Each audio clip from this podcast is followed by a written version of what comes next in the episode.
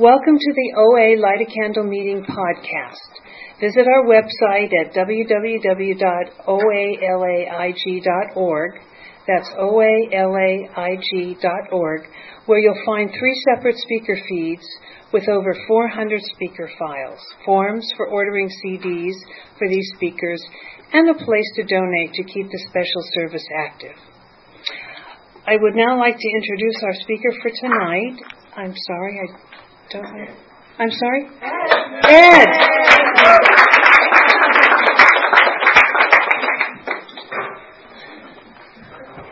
You can sit down.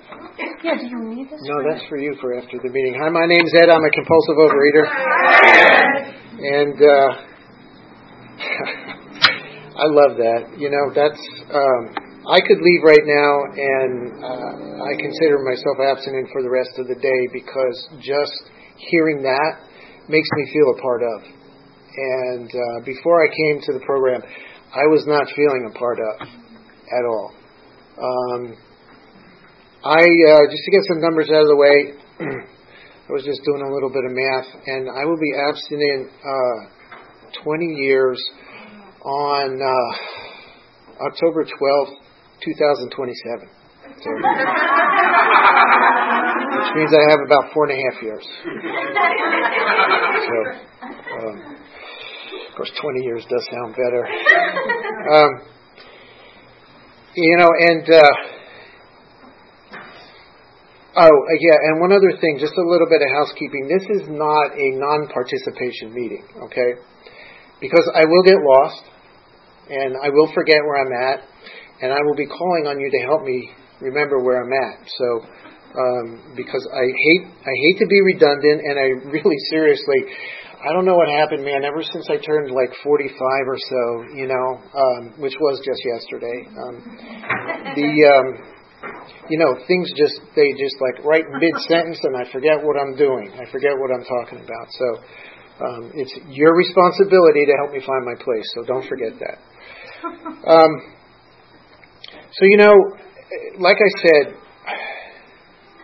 the feeling of loneliness and isolation and being separate and never really feeling a part of, um, you know, it just overwhelmed my life from my earliest memories.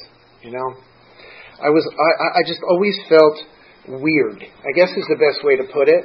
Um, and I think I earned I earned that that that moniker of the kids used to call me Ed Weirdo.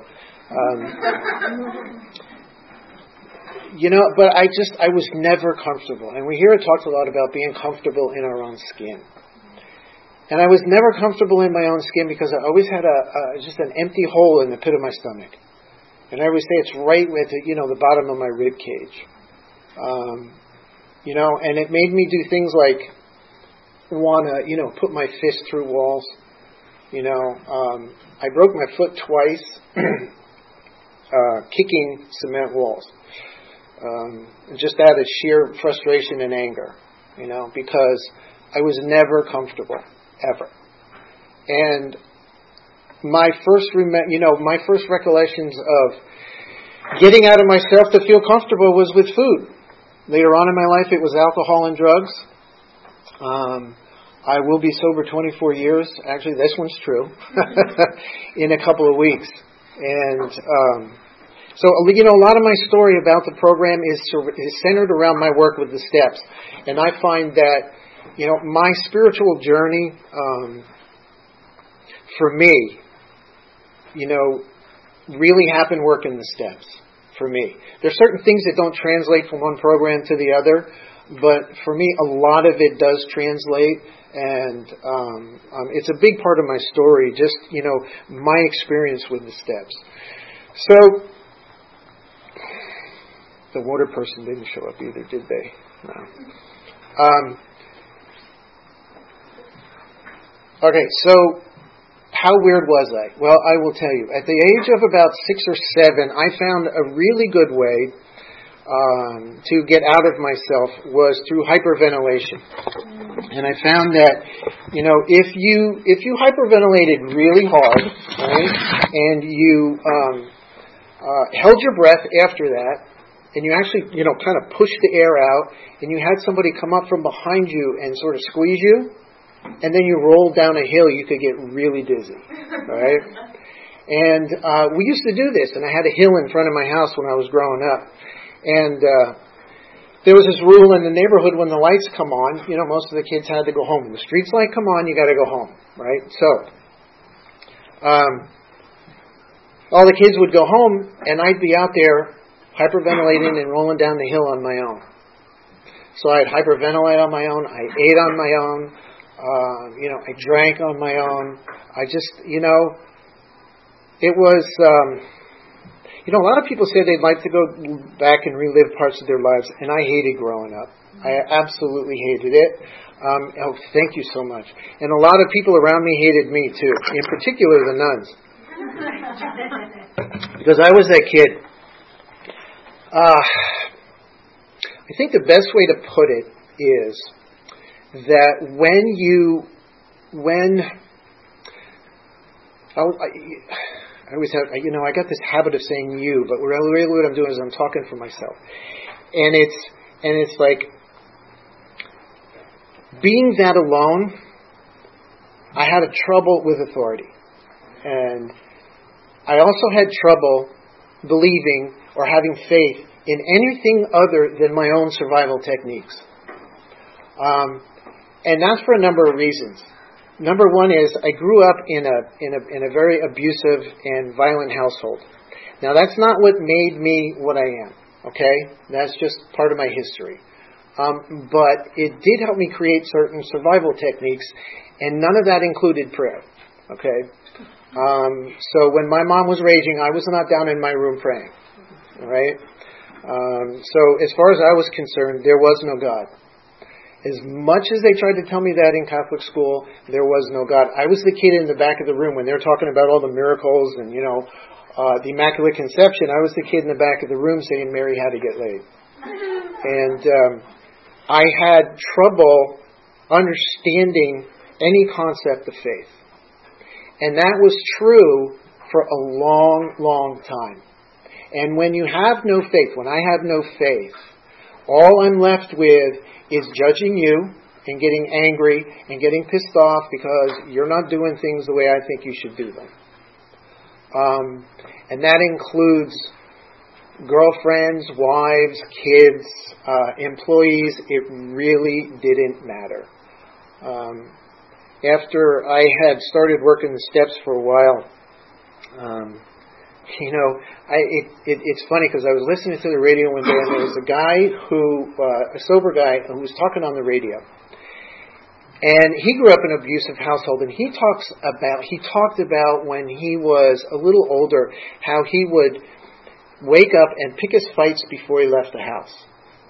And that's what I was doing. I was picking my fights with people before I left the house. Because I, that's how I defined myself.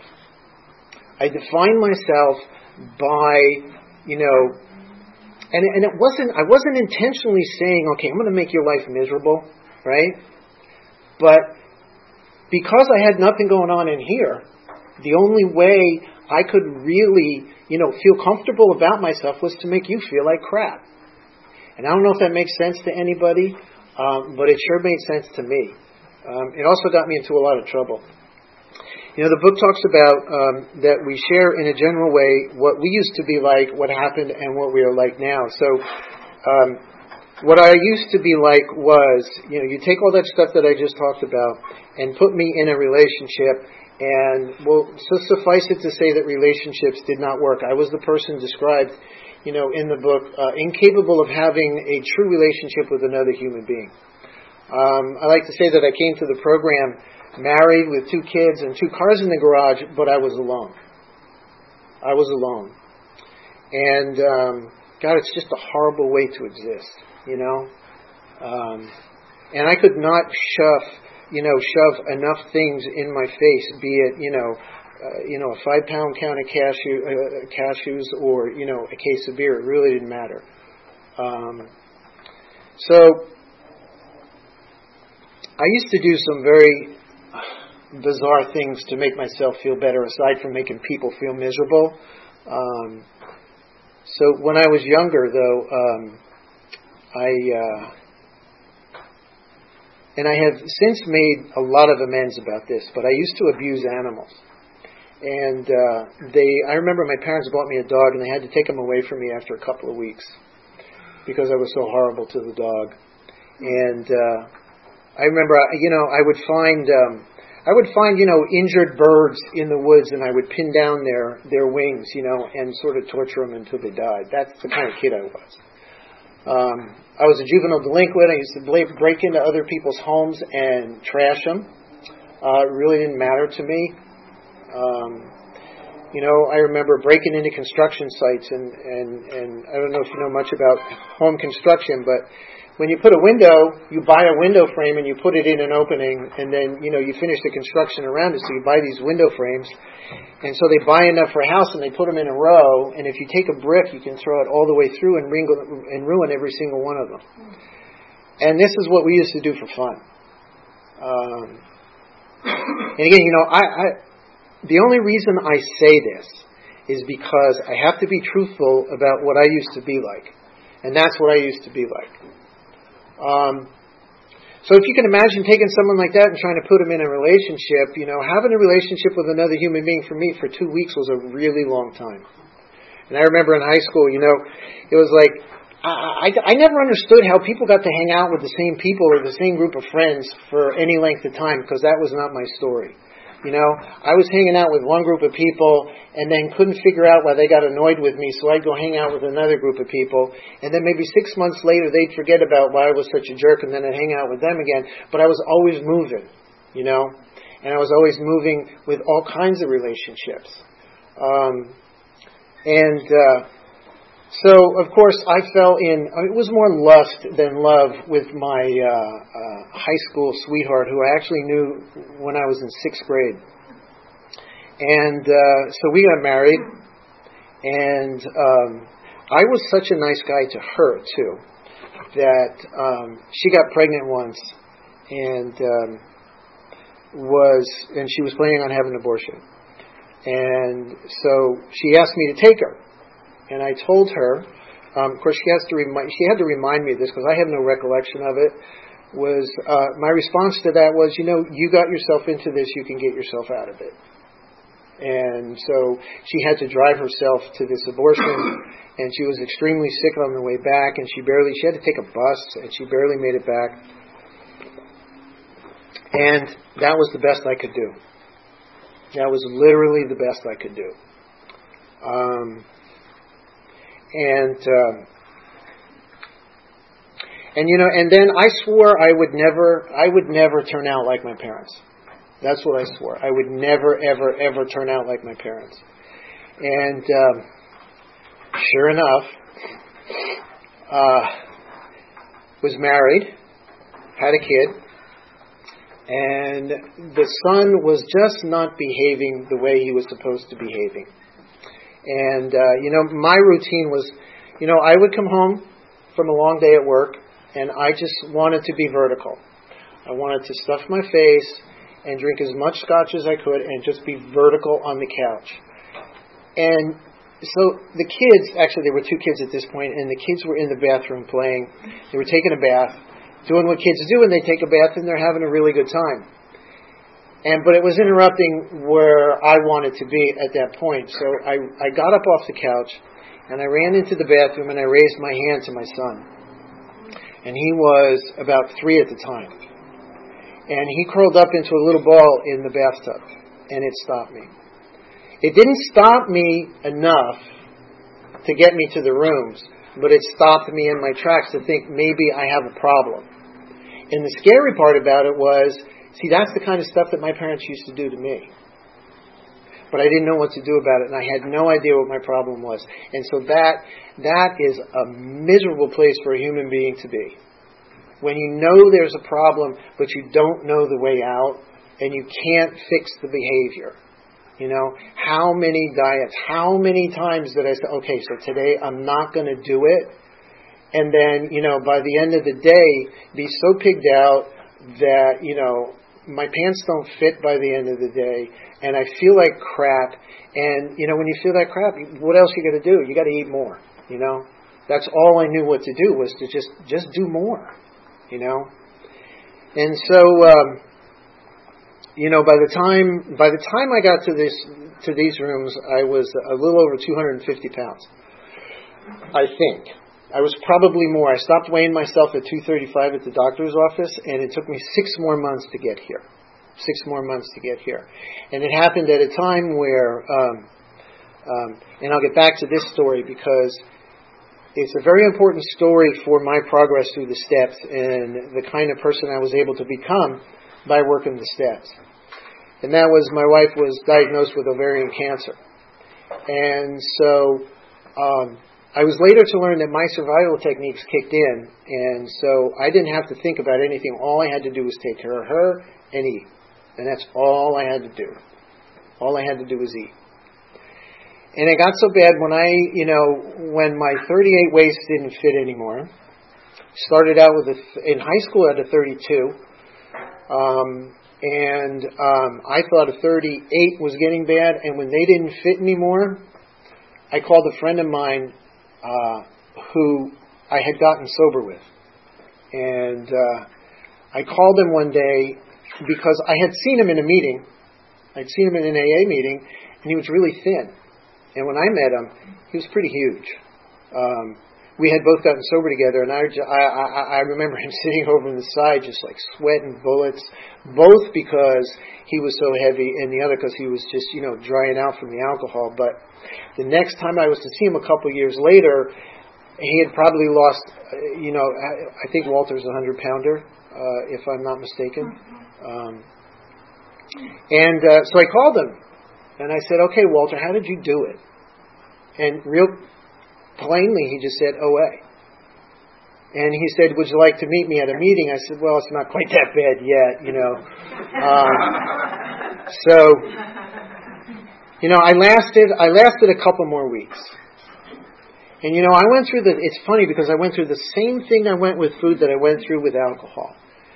That that struggle for me to not wanting to eat and yet not being able to stop, but wanting to stop but not being able to stop and not being able to say no to reaching into the refrigerator, reaching into the cupboard, or, you know, cruising down the candy aisle at Save On you know, it was like, um, you know, the last couple of weeks it was, you know, I was hiding in my car.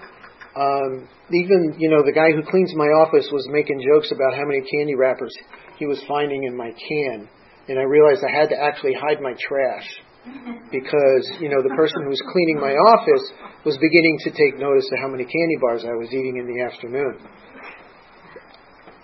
Um, I'm in the restaurant business, and so you know, there's food around all the time. Um, and my office right now is right near uh, where we store all the cookies. And they're not small ones either, okay?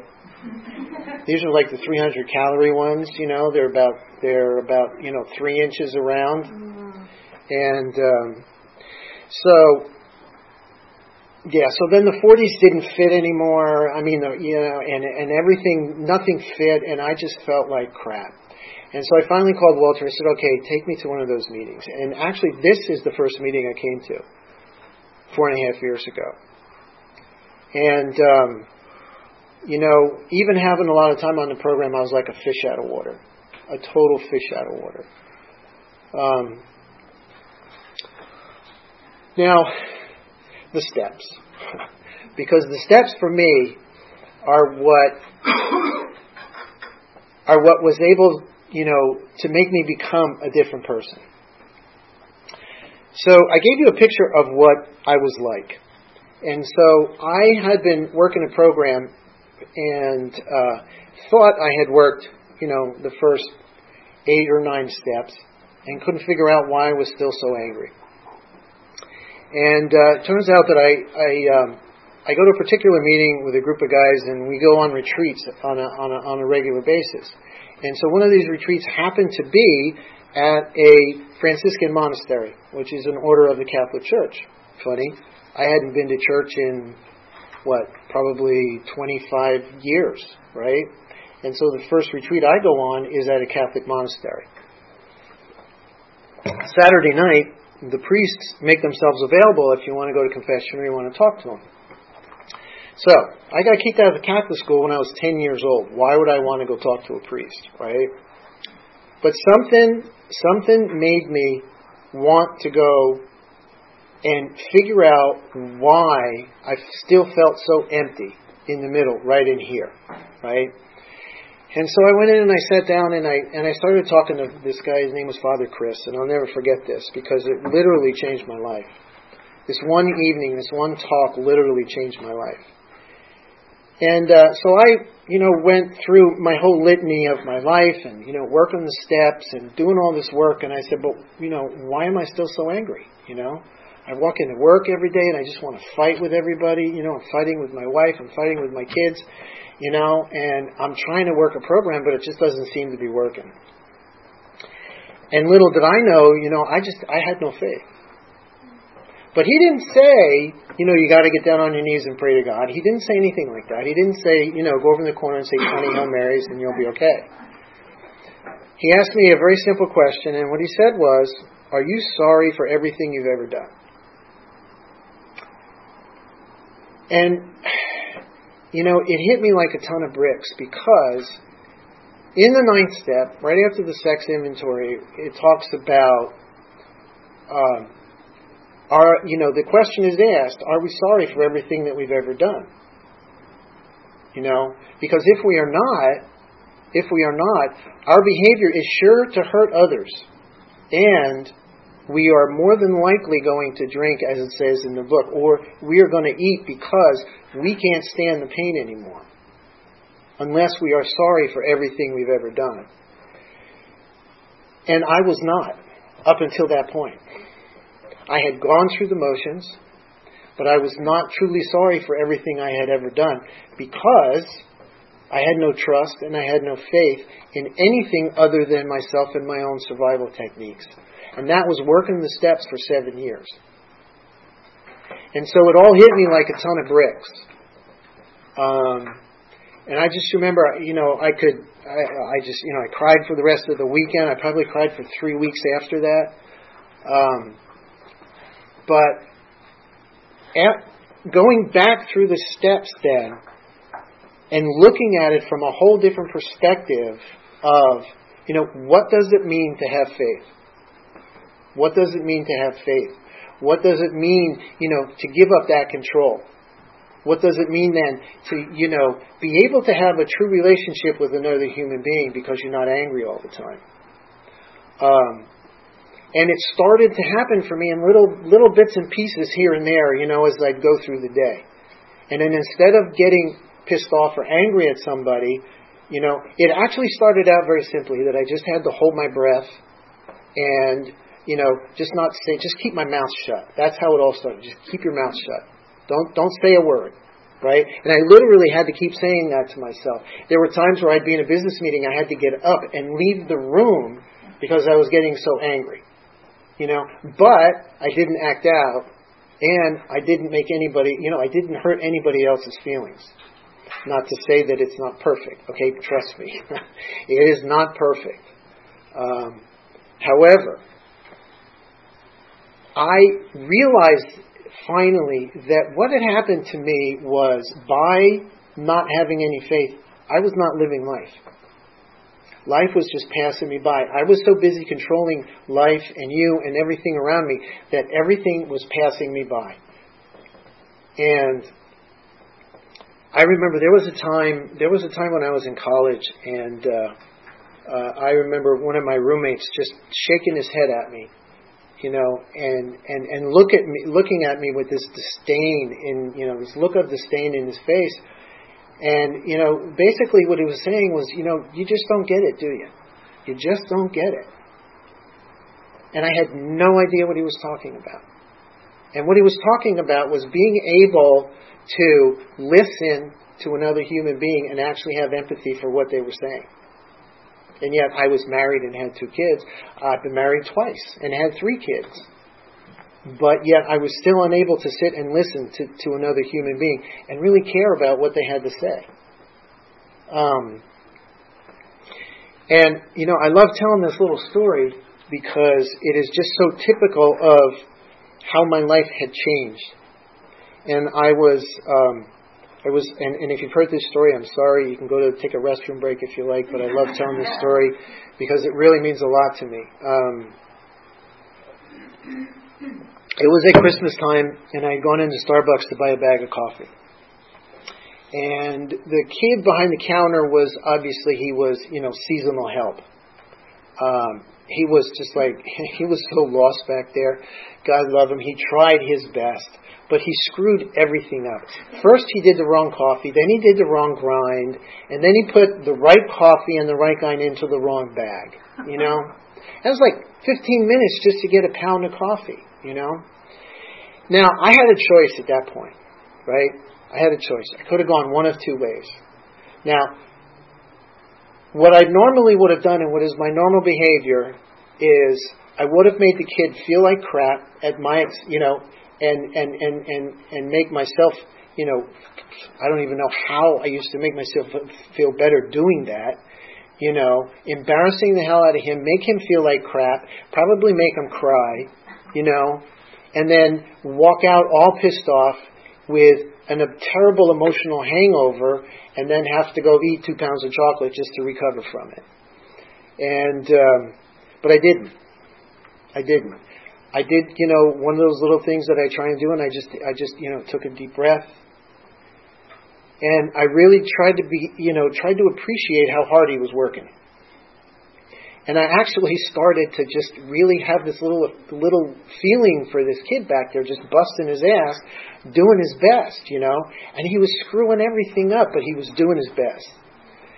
And so he finally gets the thing done, and he gets the bag, and it's crooked, and it's got the wrong label on it, you know. And at this point, I really didn't care, you know. and he hands the bag to me, and he's got this he's got this beautiful grin on his face, as if he just did the best job in his life, you know. And he says, "Have a wonderful holiday." And man, it just it just killed me.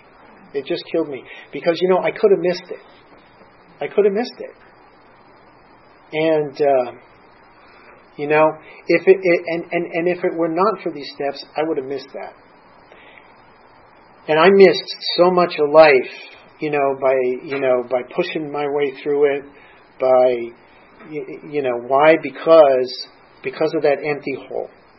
You know, it's, we hear it say around here that this is an inside job.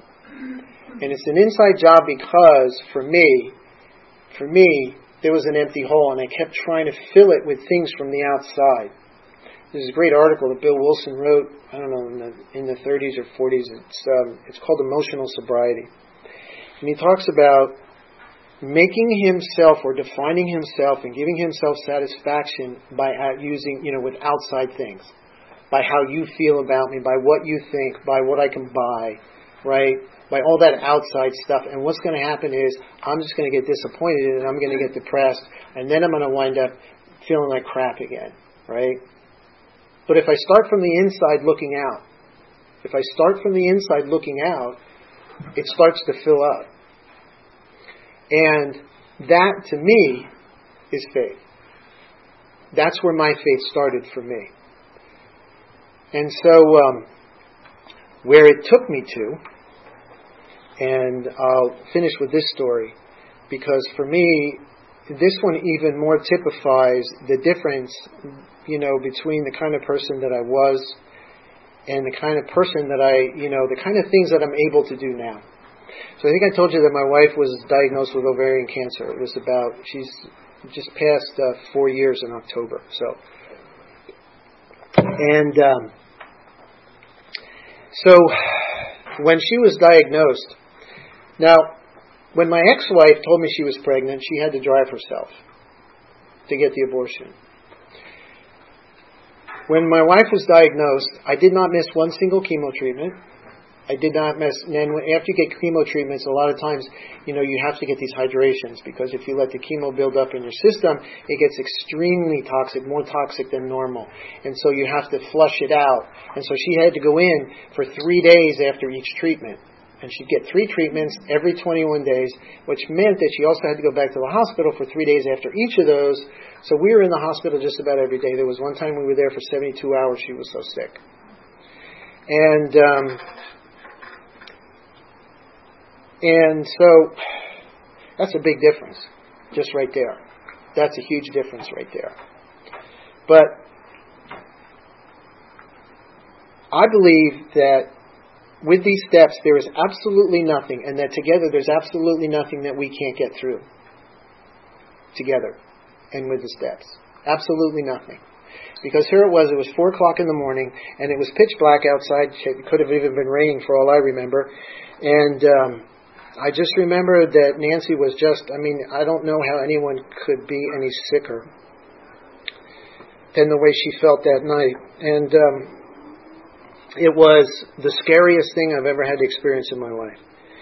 And I didn't know what to do. What am I going? You know, what do I know? I'm not a doctor. You know, I, we've never been down this road before. I don't know what to do. I have no idea what to do. I'm freaking out. You know, do I call the, you know, do I call the 24 hour line at Cedars? But we already did that, and they already told us what to do, and it didn't work. You know, what do I do now? And I don't know why I did this, but I grabbed her by the hands. You know, I got on my knees, and we went through the first three steps, and we substituted cancer, and we said, okay, we are powerless over cancer, and our lives are unmanageable. And then we just went through the first three steps. And I don't even know what happened at that point. All I can tell you is that she made it through one of the toughest chemo regimens there are for this ovarian cancer. 30% of the women who make it th- who, who start it make it through. The other two thirds don't even make it through. And she made it through.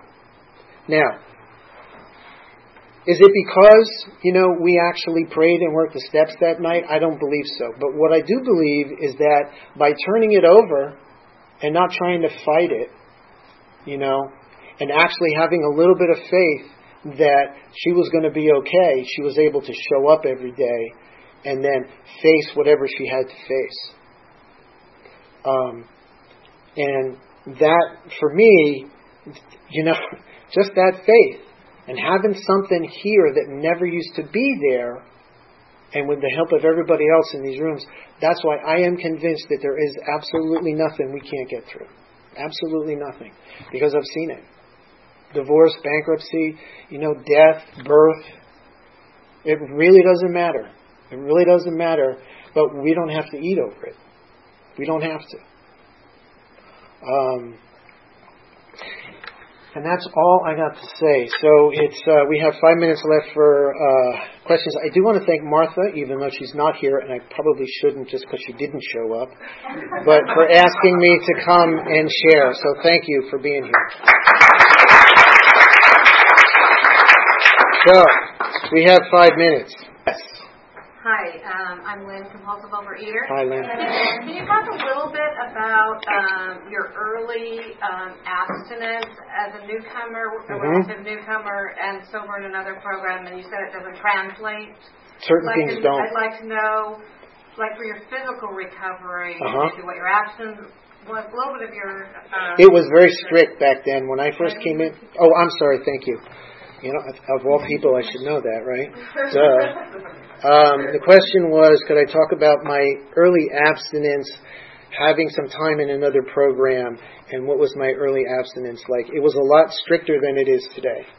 Um, what it was was I, I inventory my food every day and email it to my sponsor.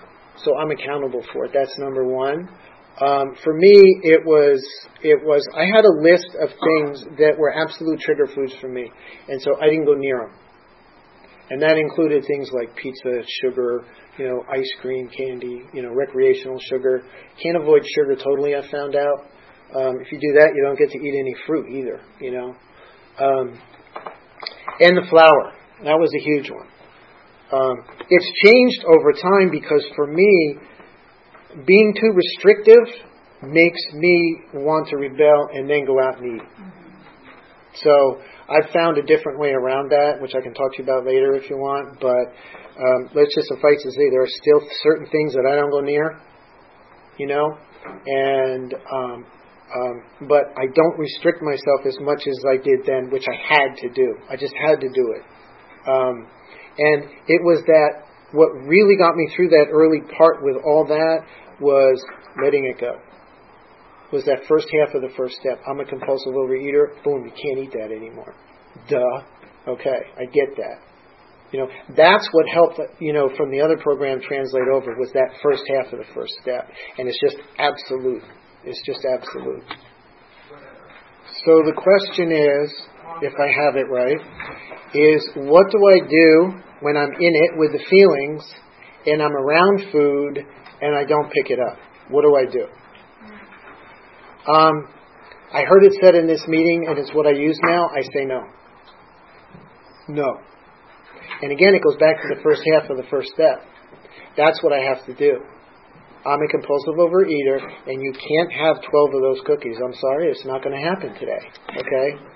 You know, Haagen Dazs is out. You know? Um, and some days it's easier than others.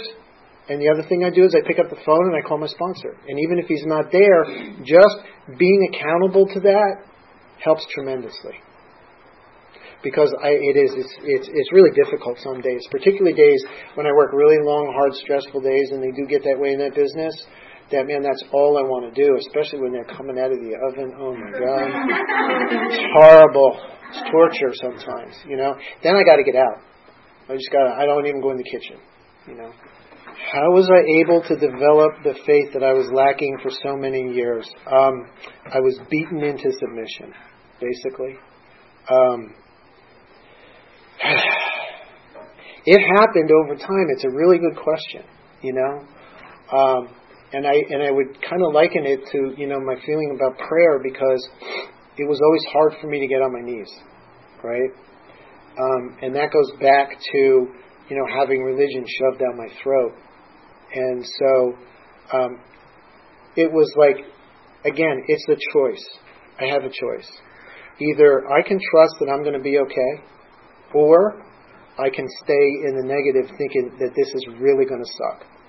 And what really helps is having certain people that I talk to on a regular basis that I can pick up the phone and I can call and say, you know what, I got to do this and it's really going to suck and blah, blah, blah, blah, and I don't want to do it and it's going to be miserable and he just sits and he laughs, you know, and he goes, and he goes, well, wait a minute. He said, we have mountains of empirical evidence here, mountains of evidence to prove that if we just show up, everything's going to be okay. So why is it that we have to think that it's not going to be okay? Why do we do that? And that's where the phone comes in, you know, and that's where, you know, at least having one person who knows everything about you comes in for me. And I'm lucky I got a couple of them. And I'm done. So thank you again for having me.